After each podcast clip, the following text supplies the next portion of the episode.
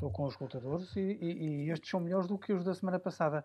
Que eu na semana passada a série eu a fazer eco. Pois não sei. O Nuno, o que é que se passa com o Nuno? Estava a dizer à Ana, a decisão do Macron de hum. tornar a fechar as escolas torna possível que o mesmo retrocesso aconteça em Portugal. Pois claro. Nós não podemos dar por adquirido aquilo que não está adquirido. Pois. Olá, boa tarde. Ah, tudo então, bem? Como é que então, estão? Nuno, já, já, estamos na fase dos bicudos redondos e quadrados, já dissemos tudo.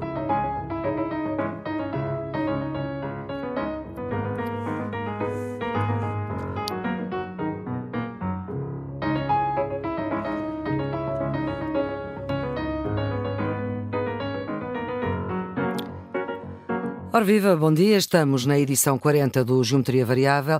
É um programa de rádio nascido em plena pandemia e que veio para ficar. Analisamos o que interessa do que fica de uma semana, cá dentro e lá fora. Os residentes fixos Nuno Severiano Teixeira e Carlos Coelho, um antigo ministro independente de dois governos do PS, já lá vai mais de uma década, professor catedrático da Universidade Nova de Lisboa e presidente do IPRI, Instituto de Relações Internacionais. E Carlos Coelho foi líder da JSD, já lá vão três décadas, foi durante 20 anos eurodeputado e lidera a plataforma que agrega personalidades de várias forças políticas, a plataforma Nossa Europa. A produção é, como sempre, de Ana Fernandes, desta vez os cuidados de emissão de Guilherme Marques. Vamos abrir esta quadragésima edição do Geometria Variável pela surpresa da semana, o Primeiro-Ministro António Costa decidiu, depois de rios de tinta de notícias a dizerem o contrário, decidiu mandar para o Tribunal Constitucional os três diplomas de alargamento dos apoios sociais por causa da pandemia. Diplomas esses que o Partido Socialista votou contra, isolado no Parlamento, e, à sua esquerda e à sua direita, os votos a favor fizeram passar o diploma que viola a lei travão, lei constitucional, que impede aprovar despesa que não esteja orçamentada. O Presidente promulgou, debaixo de uma chuva de críticas de todas as áreas dos constitucionalistas, mais à esquerda, mais à direita, assim assim, de centro, todos eles criticaram, antes de outros considerandos. Nuno, se estivesse no lugar de António Costa, mandava os diplomas para o Tribunal Constitucional? A Maria Flor, a decisão não é fácil, é porque estão em causa dois valores importantes. De um lado, o valor substantivo e a justiça dos apoios sociais a, a, um conjunto de pessoas que estão prejudicadas pela crise, e por outro lado está o valor eh, do Estado de Direito e do funcionamento do regime democrático. Mas eu, tudo ponderado, se estivesse no lugar do Primeiro-Ministro, teria tomado precisamente a mesma a mesma decisão. Ou seja, acho que em democracia uh, o Estado de Direito não pode estar em causa e a Constituição tem que prevalecer sobre as conjunturas políticas do momento. Carlos, se estivesse no lugar de António Costa, mandava para o Tribunal? Uh, lamento não discordar uh, do Nuno Severiano Teixeira. hoje é a minha vez de não discordar. O que está em causa é saber qual é a interpretação que deve ser dada ao mandamento constitucional. E o mandamento constitucional diz que a Assembleia da República, durante o exercício do orçamento, não pode nem diminuir as receitas, nem aumentar as despesas. Isto é, para que o governo possa ser responsabilizado pela eh, execução do orçamento. É isso que se o chama a lei travão, não é? É isso que se chama a lei travão. O primeiro-ministro estava confrontado com esta situação.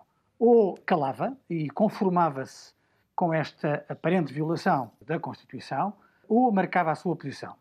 Eu acho que o primeiro-ministro receou que se não fizesse nada, estaria a encorajar mais situações deste género, isto é, mais circunstâncias em que uma maioria parlamentar poderia desafiar a estabilidade do orçamento e pôr em causa a execução pelo governo.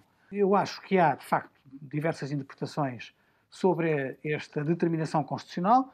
A forma de esclarecer é recorrer ao órgão que tem a competência para decidir se isto é ou não constitucional. É o Tribunal Constitucional, portanto, eu acho que o governo fez bem.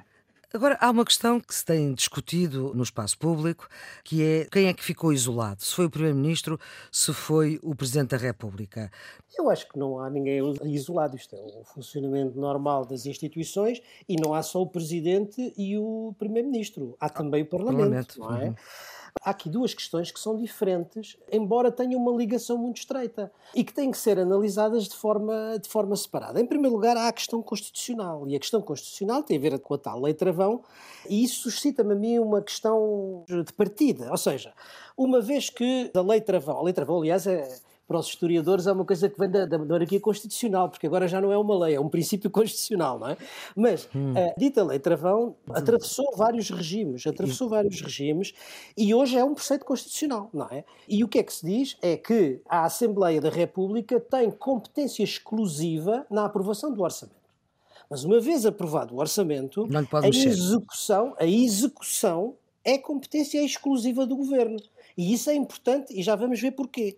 Ora bem, a partir desse momento, portanto, a Assembleia não pode fazer propostas de alteração ao orçamento que impliquem, como a Maria Flor estava a dizer, aumento da despesa ou redução da receita. E nesse aspecto, praticamente, como disse, todos os constitucionalistas estão de acordo. Há aqui uma violação desse princípio constitucional. A pergunta que eu estava a dizer e que me faço é a seguinte: mas porquê que estas medidas não foram propostas em sede de alteração ao orçamento? Ou seja, esse era o momento certo, aí o Parlamento estava dentro das suas competências exclusivas para fazer essas alterações. Mesmo que o Partido Socialista votasse contra, o resultado seria idêntico, embora dentro das competências do Parlamento, no momento certo e no lugar certo. Qual é a resposta que dá à sua pergunta? Pois não sei, é essa aqui a questão que, é a questão que a se me levanta. Carlos, Porque, pode ajudar? Uh, não faço a mínima ideia o que é que levou. Provavelmente foi a execução das medidas que veio uh, a revelar que eram necessárias medidas complementares. Isto é, se tivesse sido evidente para os grupos parlamentares à data da aprovação do orçamento que estas medidas eram necessárias, eles teriam incluído no orçamento. Portanto, eles devem ter sido despertados para a realidade da necessidade destas medidas mais tarde. É a única explicação. Agora, uma, uma interpretação mais perversa era dizer que isto tinha sido feito com intenção, com dolo, para provocar. Eu acho que isso é uma teoria da conspiração hum, que eu não, não vejo como muito razoável, para ser sincero. Também não sou muito de teorias da conspiração, mas agora voltando à questão substantiva, digamos, será que estas medidas são justas e que estas medidas se justificam? Eu acho que sim. Eu acho que são medidas justas, porque são pessoas que foram afetadas completamente, completamente pela crise, que estão em situações sociais de enorme dificuldade e, mais do que isso, estão em situações sociais porque foram privadas de poder ter os seus rendimentos por medidas que decorrem do estado de emergência eh, decretado pelo Presidente da República e as medidas do Governo. Isso significa que os tais 4,7 mil milhões de euros que durante a pandemia o Estado, o Governo, já gastou com os apoios sociais não chegam, são precisos mais. Eu não sei se são precisos mais. Eh, quer dizer, o certo é que estas pessoas são prejudicadas, estão em situação muito difícil. O esforço que o governo fez é grande, sem dúvida nenhuma, mas em momentos destes toda, toda a ajuda é pouca e toda a ajuda é bem-vinda. Quer dizer, socialmente estas medidas são justas e, e justificam-se. Agora, não tendo sido colocadas no momento certo e no lugar institucional certo, que era as propostas de alteração ao orçamento, voltamos ao princípio, ou seja, estão aqui em confronto dois valores que são importantes, mas neste caso eu acho que o Estado de Direito tem que prevalecer, ou seja, a uhum. Constituição não pode servir numas alturas e não servir noutras. Aliás, o Presidente, que é constitucionalista e percebe melhor do que ninguém isto, acautelou logo a situação e disse: bem, isto é agora, mas da próxima vez isto já não pode ser, ou seja, isto não faz jurisprudência.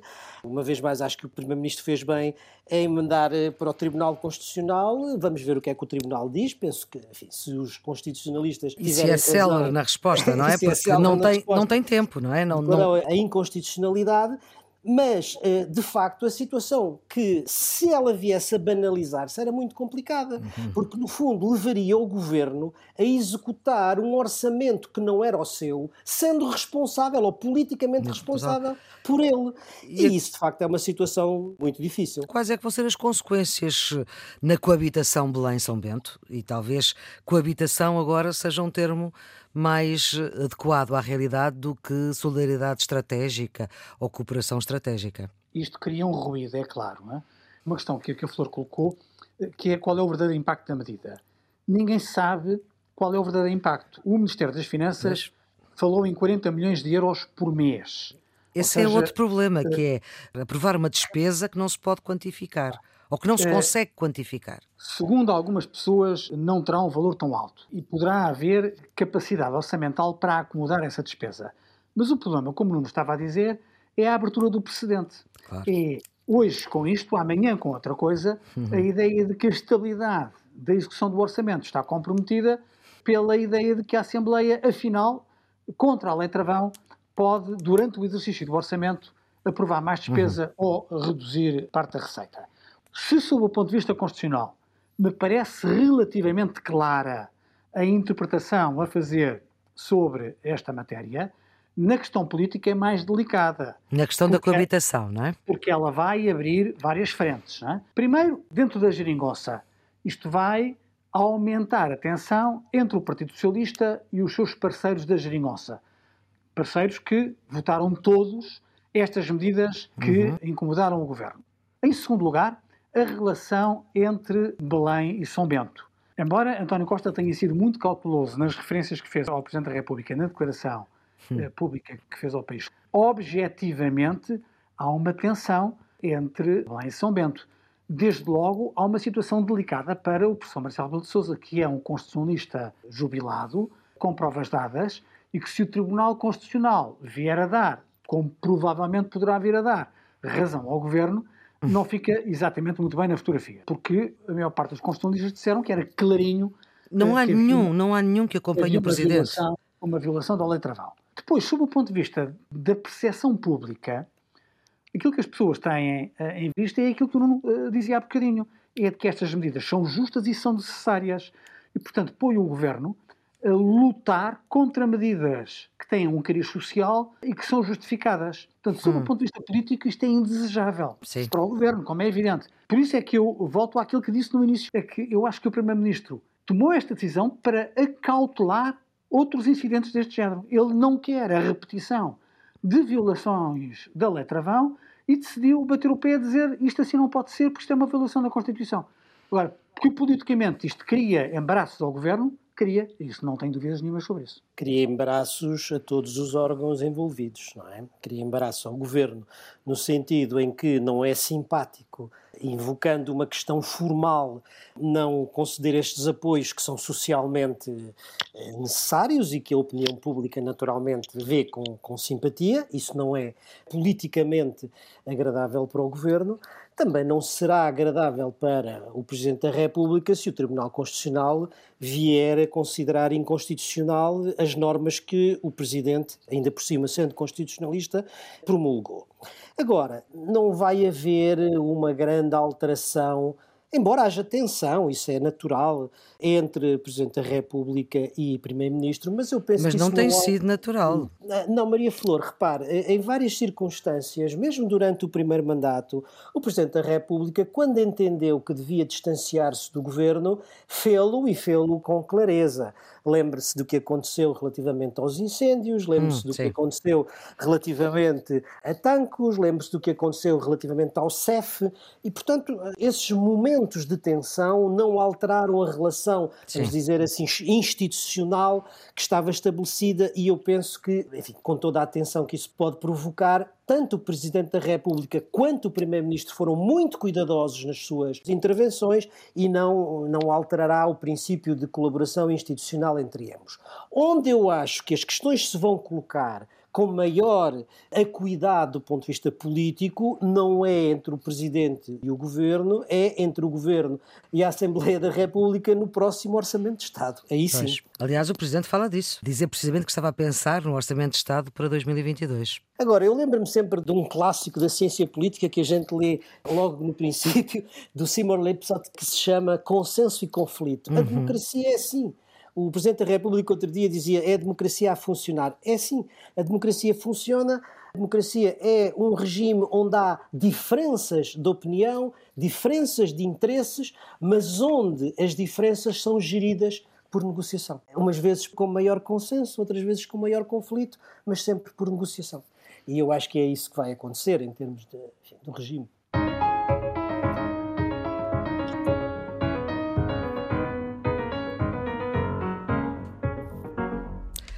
Conselho Europeu da semana passada com a presença de Joe Biden por videoconferência para discutir geoestratégia, a relação com a Rússia e com a Turquia, mas também este Conselho Europeu para discutir a questão das vacinas, já sem a presença do presidente dos Estados Unidos, que só esteve na abertura dos trabalhos. Muitas horas, alguma tensão, muita tensão noutros momentos, em números e para se perceber melhor, nos 27 Estados da União, apenas 5% dos europeus têm as duas doses da vacina.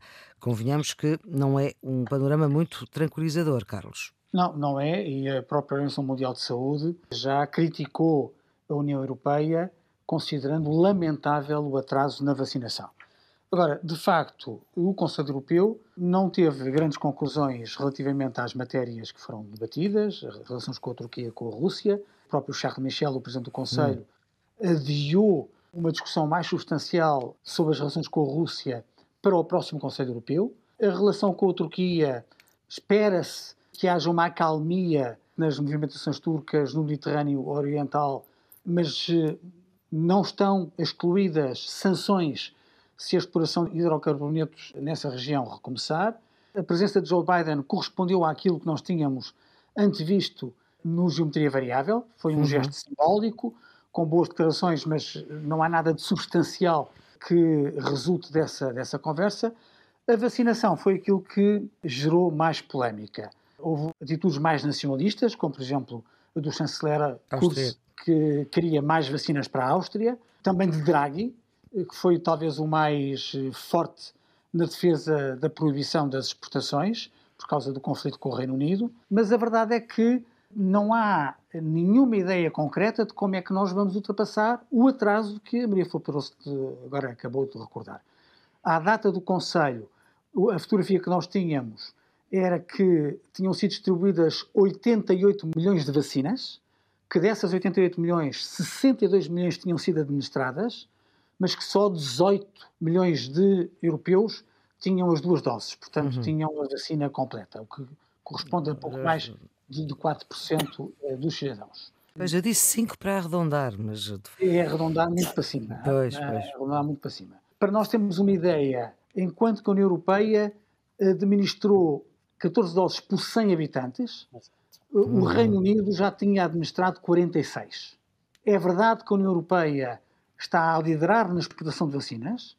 Eh, já exportámos 77 milhões de doses para 33 países. Desses 77 milhões, 21 milhões foram para o Reino Unido, sem que tenha havido reciprocidade da parte do Reino Unido. E, portanto, e, portanto o Brexit está a fazer efeito, claramente. Sim, sim. E a fazer um efeito que, afinal, é prejudicial é para a União Europeia e não para o país nesta, que saiu. Nesta matéria uh, está, a pressão está colocada sobre o Reino Unido para alterar o procedimento, senão pode haver uma reação de proibição de exportação das vacinas produzidas na Europa relativamente ao Reino Unido, e isso também já comentámos aqui no Geometria Variável, é uma situação que ninguém deseja. Mas como o povo diz, enquanto o pau vai e volta, folgam as costas, não é? E, portanto, neste interim, eh, o que é certo é que as vacinas não estão no espaço europeu e o que é certo é que os números já começam de novo a preocupar, não é? preocupam, embora a Comissão Europeia continue convencida que as metas que foram estabelecidas são possíveis, o que obriga não apenas um reforço Brutal. da distribuição de vacinas, mas também uh, uma capacidade da sua administração no terreno. E, portanto, é uma responsabilidade que está nos Estados-membros, é saber se conseguem dotar os seus sistemas nacional de saúde de um grau de eficácia que permita aumentar significativamente o esforço de vacinação. Eu creio que todos estarão empenhados sobre isso. Outra coisa relacionada com as vacinas é o passaporte de vacinação. Uhum. A Comissão propôs, o Parlamento Europeu aprovou em procedimento de urgência na semana passada, na sessão plenária. Tanto quanto se sabe, o Conselho da União Europeia decidirá no próximo dia 14 de abril. E o Conselho poderá fazer uma de duas coisas. Ou aceita o texto que o Parlamento Europeu aprovou e conclui o procedimento legislativo, ou abre negociações com o Parlamento para tentar encontrar um texto uh, comum entre o Conselho e o Parlamento. Relativamente ao, ao Conselho Europeu e aos resultados do Conselho Europeu, eu devo dizer que, enfim, para mim foi, foi uma desilusão, não é? Não, não deu resultados muito, muito substantivos. Há, de facto, essa nota relativa à participação do presidente norte-americano, que é muito importante, simbólica de uma nova fase, de um novo ciclo das relações transatlânticas, mas sem nada substantivo. Ou seja, os problemas que dividem os Estados Unidos e os seus aliados europeus. Continua tudo na mesma.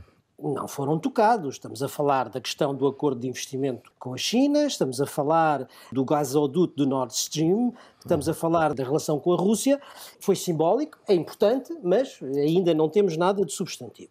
Quanto às duas questões fundamentais, aquelas no fundo que estão a afetar a União Europeia e que são as prioridades das prioridades políticas da União Europeia vacinação por um lado e recuperação económica por outro, os avanços foram, foram nulos, porque naquilo que tinha a ver com a proposta da Comissão de, de impedir a exportação de vacinas, houve vários países que eh, se opuseram, o que aliás também não, enfim, não era muito curial, no sentido em que estar a proibir a exportação de vacinas para países que exportam para a União Europeia os componentes para o fabrico das vacinas não é uma grande, uma grande solução. E depois houve esse episódio de nacionalismo da vacina por parte do chanceler, do chanceler austríaco. O que os números mostram é que, de facto, o sucesso da vacinação na União Europeia está longe de ser uma realidade. Ou seja, há menos de 5% com as duas doses, cerca de 16% com uma dose,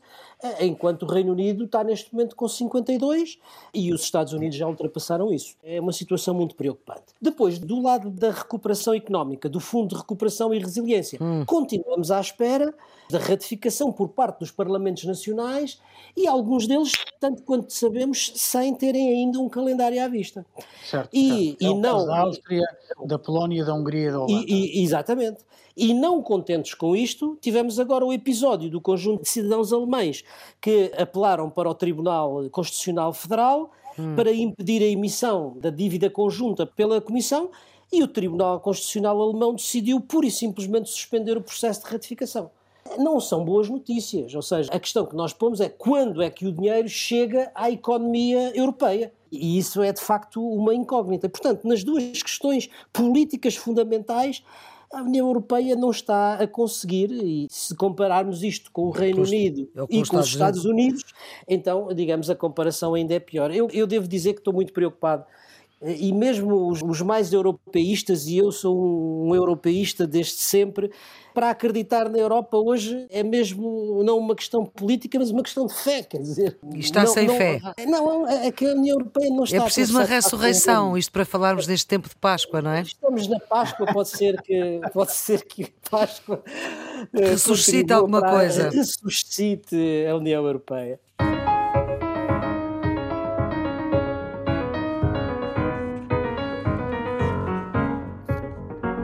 Cabo Delgado foi preciso estrangeiros serem atacados em Palma, na cidade de Palma, em Moçambique, a norte, em Cabo Delgado, a 2 mil quilómetros da capital de Maputo, para que este caso e para que Cabo Delgado passasse a ser manchete uh, e abertura de noticiários. Eu vou recuperar uma crónica do correspondente da Antena 1 e da RTP em Moçambique, do jornalista Pedro Martins, que depois de ter estado 24 horas, um dia inteiro, a bordo de um ferry boat com cerca de mil refugiados a bordo e jornalistas também, sem água, sem comida, depois de estar debaixo de tiros, depois da empresa francesa Total ter recusado abrigo a estes refugiados e aos jornalistas em casas que estão vazias, numa espécie de uma aldeia que se faz perto da exploração de gás eh, desta empresa francesa em Cabo Delgado, Pedro Martins relata aquilo que conseguiu ver da cidade de Palma,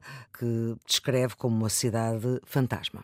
Aqui na cidade de Pemba, onde continuam a chegar muitos deslocados internos e também os funcionários da Total, o mega projeto de gás natural da Macia de da Fungi, pode-se dizer que o clima é de grande tranquilidade, mas lá em cima mais 400 quilómetros acima, nesta província enorme de Cabo Delgado, o, o, terror, o pânico e, acima de tudo, a tragédia humana está bem visível. O vice-chefe de Estado-Geral das Forças Armadas disse-nos que, nesta altura, cerca de 50% da Vila de Palma ainda está tomada pelos insurgentes, pelo tal grupo terrorista autodenominado Al-Shabaab. Uh, ele não sabia nem confirmou que o Estado Islâmico tenha reivindicado esse ataque, como já vem hoje referenciado em duas agências internacionais, também não confirma o número de mortos, não eh, confirma se há muitas baixas do lado do exército, confirma que há algumas mortes, mas que também há muitos insurgentes que foram abatidos. E os insurgentes que são abatidos, por norma, os seus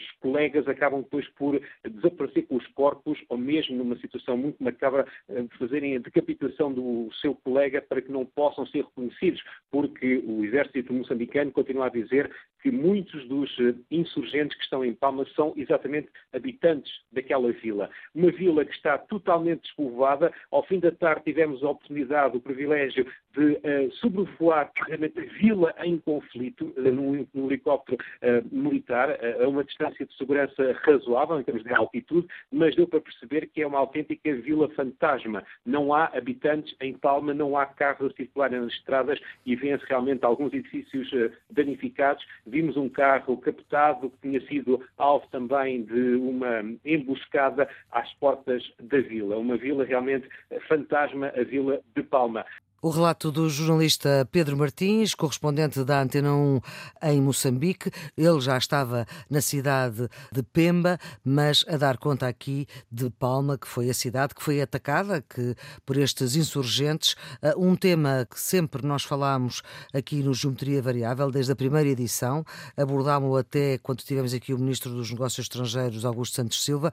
Mas foi preciso, de facto, os estrangeiros serem atacados para estarem no topo das preocupações do mundo ah, não bastou a decapitação de crianças, que também foram fotografias que correram o mundo, mas só agora é que Estados Unidos e União Europeia a falar de ajudas e Portugal a formar tropas. Carlos, como é que esta situação que parece estar longe de estar resolvida e, sobretudo, de estar serena e de Cabo Delgado ser uh, um sítio normal para se estar?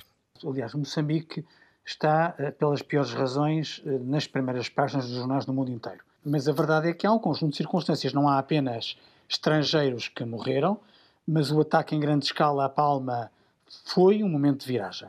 O número de mortos, de feridos, de deslocados, o relato que a 1 fez da fome, pessoas dias e dias sem, sem comer, pessoas que morreram com fome. O facto dos interesses da Total, que têm investimentos avultados na península da Fungi, estarem colocados em causa. A exposição da total incapacidade das autoridades moçambicanas de defenderem as suas populações. As acusações no relatório anual do Departamento de Estado norte-americano de violação de direitos humanos, apontando o dedo não apenas aos insurgentes, mas também às milícias privadas e às autoridades públicas dependentes do governo de Moçambique. Há a acusação da Amnistia Internacional que diz que o regime de impunidade de agentes do Estado, de milícias privadas e de terroristas insurgentes não pode continuar. O facto que a dívida de Moçambique tornou-se a mais arriscada em África, o que eh, torna mais complicada eh, a necessidade de canalizar fundos e recursos financeiros. No âmbito da cooperação militar entre Portugal e Moçambique, nós temos 60 militares envolvidos em operações de formação de fuzileiros e de comandos, eu diria que é muito importante, mas é manifestamente insuficiente. Quer dizer, não são 60 militares portugueses em ações de formação que vão constituir a ajuda internacional da União Europeia e da comunidade internacional que é necessária em Moçambique agora. É necessária uma colaboração musculada, porque está provado que o Estado moçambicano tem sido ineficaz.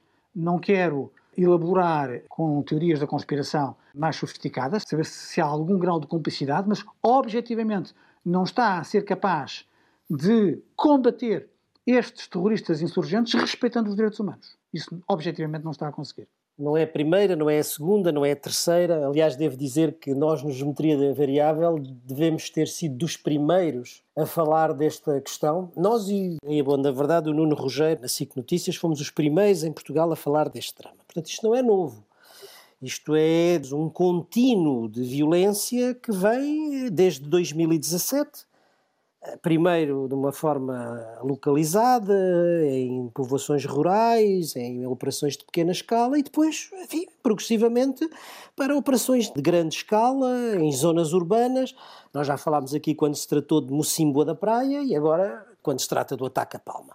Até agora, até agora, segundo os cálculos, enfim, que valem o que valem, mas houve 570 ataques que provocaram 2 mil, à roda de 2 mil mortos e 700 mil deslocados. E neste ataque de agora, pelas informações que vamos tendo, sete cidadãos estrangeiros morreram, dezenas de cidadãos moçambicanos morreram e há cerca de 5.700 refugiados.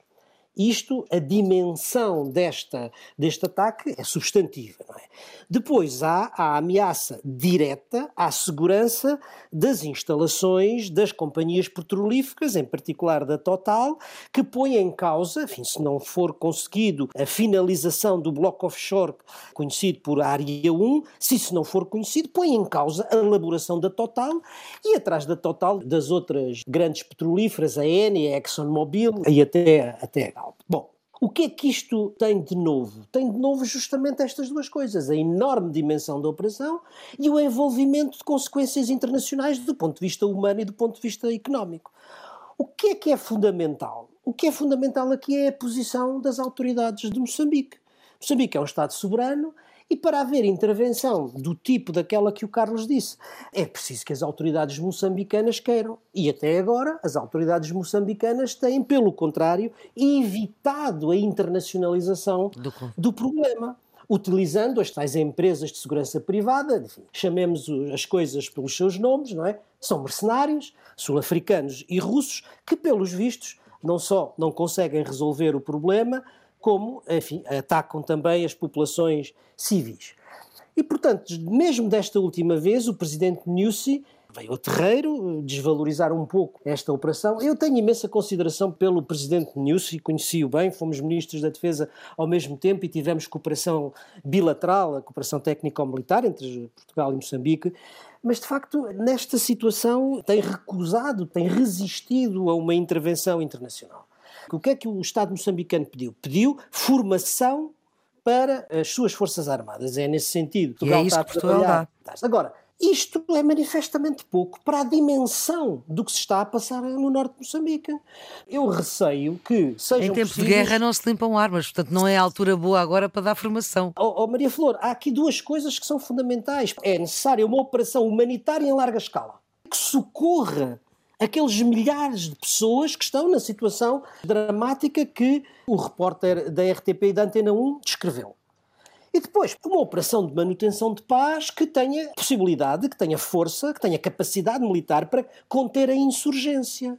Ora, isso só se consegue se houver solicitação das autoridades de Moçambique. E é aí que eu julgo que está o nó, o nó do problema. Há outro foco de preocupação que também já falámos aqui várias vezes, que é a antiga Birmânia, Myanmar, cada vez maior a repressão com os protestos depois do golpe militar. A ditadura militar no Myanmar, é preciso dizer, não é uma ditadura militar como as outras.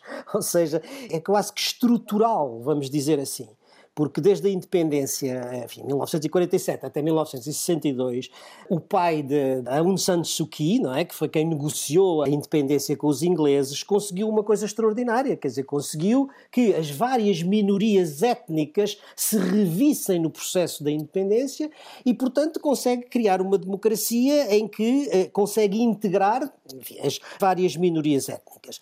Mas isso vai correndo e até 1962. Em 1962, o que acontece é que os militares vão ganhando um protagonismo como garante, como instrumento da unidade da então Birmânia, não é verdade? E a partir de 1962, quando se dá o golpe militar, enfim, a casta militar, porque é disso que se trata, torna-se, digamos, estrutural e com pequenas erupções ou liberalizações ou erupções democráticas, quando a senhora San Suu Kyi vai vencendo as eleições, isso acontece em 90, depois eh, acontece em 2015 e aconteceu agora em 2000. E pelo meio ela é presa em é, vários ela, anos, prisão domiciliária. Exato, sempre que isso acontece, ela depois vai para a prisão, vai para o exílio e a, e a, a, transição democrática nunca se consegue fazer. Agora, uma vez mais isso acontece, ela ganha as eleições, os militares, invocando à boa maneira do presidente Trump fraude eleitoral, retomam o poder e de então para cá tem sido uma revolta da população, não só das minorias, mas da maioria. Há até ao momento 510 mortos nos confrontos com as forças militares e há, digamos, uma resistência que vai crescendo de desobediência civil. E o último episódio é a tal greve do lixo. Foi pedido às pessoas que pusessem lixo nos cruzamentos e as cidades do Myanmar são absolutamente invivíveis porque estão pejadas de lixo. Agora, o que eu acho interessante também ver é como é que a comunidade internacional está a reagir a isto, não é? Porque o secretário-geral e as Nações Unidas já apelaram ao fim da violência dos militares, os Estados Unidos já olharam e já ameaçaram com as sanções à junta militar ou, ou, ao presidente, que neste momento não é uma junta, é mesmo o próprio comandante militar, que é presidente. E quem é que está a apoiar? A Rússia e a China. Portanto, nós temos aqui um microcosmos que está, em certo sentido, a espelhar aquilo que é a situação internacional de divisão entre a ditadura e a democracia. Certo, certo, certo. A alimentar que nas 510 pessoas que já morreram haja jovens e adolescentes e crianças. E crianças? Só no passado sábado morreram 107 pessoas, entre os quais 7 crianças. Estão presas mais de 3 mil. As sanções que o Nuno já referiu quer eh, dos Estados Unidos, quer da França, contra altas patentes militares não tiveram nenhuma eficácia, aparentemente não demoveram nenhum responsável do Myanmar. António Guterres convocou o Conselho de Segurança na sequência de uma iniciativa britânica. A China e a Rússia recusaram qualquer referência a sanções contra o Myanmar, mas eh, esta atitude de recusar a referência às sanções também foi partilhada pela Índia e pelo Vietnã e a única referência que o Conselho de Segurança da ONU teve foi relativamente à minoria muçulmana dos Rohingya, que está a ser alvo de genocídio. E o Conselho de Segurança apelou à necessidade da proteção dos direitos humanos desta, desta minoria. Isto pode dar uma guerra civil. A resistência está a aumentar, a repressão militar também. Eh, e eu continuo com a mesma pergunta que nós já fizemos aqui no Geometria Variável: o que é que levou os militares a tomarem esta decisão que não tem explicação. Que não tem explicação. Sob o ponto de vista estratégico, eles, na sua Constituição, tinham a garantia de que a Constituição não era revista sem os votos dos militares, porque eles podem, podiam designar um número de deputados que lhes garantia um direito de veto sobre qualquer alteração constitucional, sem, sem ficarem associados à erosão da governação, porque havia um regime democrático, enfim, um governo democrático a funcionar. Com esta intervenção, eles ficam com o ónus da gestão do país e, portanto, com a responsabilidade de tudo aquilo que acontece de negativo e ficam com grande parte da comunidade internacional contra eles. Portanto, eu não percebo, do seu ponto de vista estratégico, o que é que levou as chefias militares a decidirem este golpe e interromperem a experiência democrática, ainda que incipiente e ainda que muito frágil. Oh, Carlos, o medo que têm de que a liberalização se transforme numa verdadeira democratização. Porque é, é, é, esse, é a única explicação possível porque quando começa a liberalização e, portanto, há a possibilidade de algum exercício democrático, esse era um exercício democrático sobre tutela militar. Porque os militares não só guardavam para si três ministérios-chave, interior, defesa e segurança, não é verdade? Como tinham por nomeação, não por eleição, mas por nomeação, 25% da Câmara dos Deputados. E, portanto, quer dizer, isso impossibilitaria qualquer reforma contra a vontade dos militares, porque as reformas exigiam maiorias de 75%. E, portanto, não era possível fazer nenhuma reforma que não fosse com a concordância dos militares. Perguntado e respondido.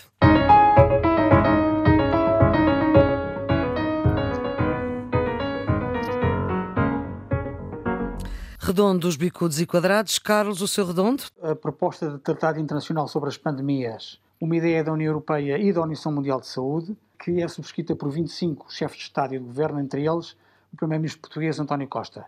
A ideia não é se houver uma nova pandemia, é quando houver uma nova pandemia, tem de o mundo estar apetrechado com respostas solidárias e globais. Hum. Este Tratado Internacional é, pois, o resultado da experiência daquilo que nós estamos a viver nos dias de hoje. Meu redondo esta semana vai para o comendador Rui Nabeiro, que acaba 90 de anos, muitos parabéns. 90 anos, muitos parabéns.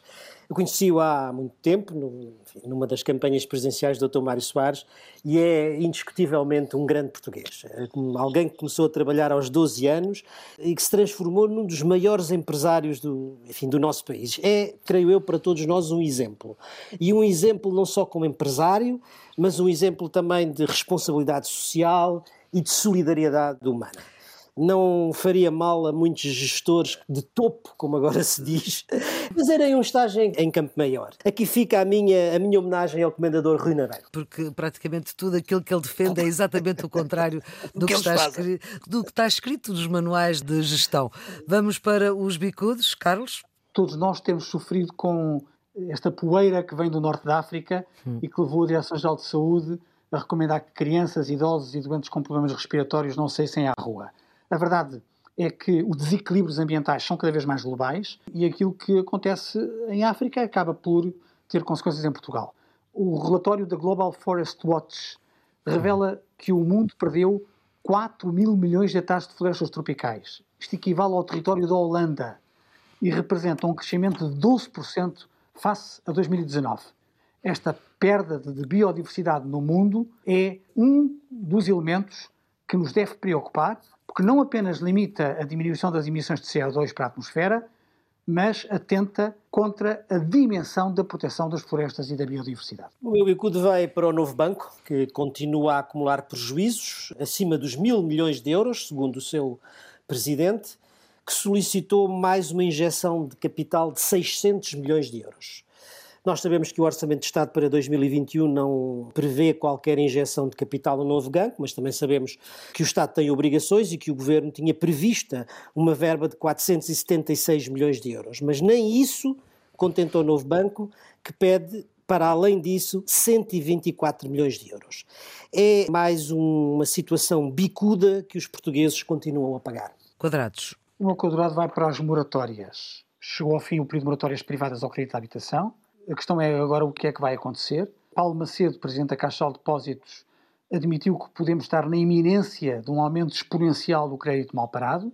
É uma situação complexa esta, tem a ver com a solidez do sistema bancário e financeiro, mas também com os orçamentos familiares de milhões de portugueses. Meu quadrado vai para a demissão conjunta dos chefes militares brasileiros em reação a Bolsonaro. É preciso perceber que uma coisa é a subordinação dos militares ao poder político, Outra coisa bem diferente é a governamentalização das Forças Armadas. E foi isso que Bolsonaro tentou, querendo forçar o Ministro da Defesa, Azevedo e Silva, a decretar o estado de sítio, a suspender as liberdades, as garantias individuais e a conceder plenos poderes ao Presidente. A recusa do Ministro levou à demissão e a demissão do Ministro levou à demissão conjunta das chefias militares que agiram, neste caso sim, como instituição militar. É uma situação de alta tensão que eu julgo que deve preocupar-nos e que é preciso acompanhar com muita atenção. Há quem fale em princípios de golpe de Estado. Vamos então para as pistas. As pistas de fim de semana, deste fim de semana de Páscoa e confinado. A minha sugestão é um livro de, da década de 80 chamado Cry Freedom, Um Grito de Liberdade. O script do filme, eh, dirigido e produzido por Richard Attenborough, sobre um jornalista sul-africano, Steve Biko, que morreu às mãos da polícia do apartheid. Eh, numa altura em que o racismo está a aumentar, eh, recordar a luta pela liberdade contra o apartheid na África do Sul eh, parece uma boa sugestão, Pascal. A minha sugestão, o novo romance de José Luís Peixoto, Almoço de Domingo, publicado pela Quetzal. Sobre Rui Navarro. É um romance que é uma biografia e uma história de uma família reunida em torno do seu patriarca à mesa do almoço de domingo. Passa-se no Alentejo, entre 1931 e 2021, e por ali passa, enfim, a nossa história recente, a Guerra Civil de Espanha, o contrabando, a pobreza, o 25 de Abril, as empresas, a solidariedade e a vida do patriarca, que nós no fim vamos descobrir que é justamente uh, Rui Nabeiro. O segredo aí mal guardado. Mal Ora, guardado. Ora bem, nós voltamos uh, para a semana e vamos ficar, a propósito desta lembrança de Carlos Coelho da evocação de Steve Biko, ficamos com a música que Peter Gabriel eh, a voz dos Genesis imortalizou, precisamente que se chama Bico.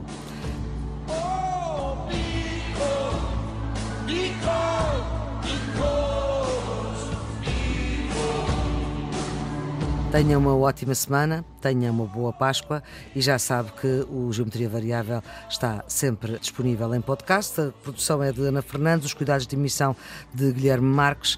Nós voltamos para a semana.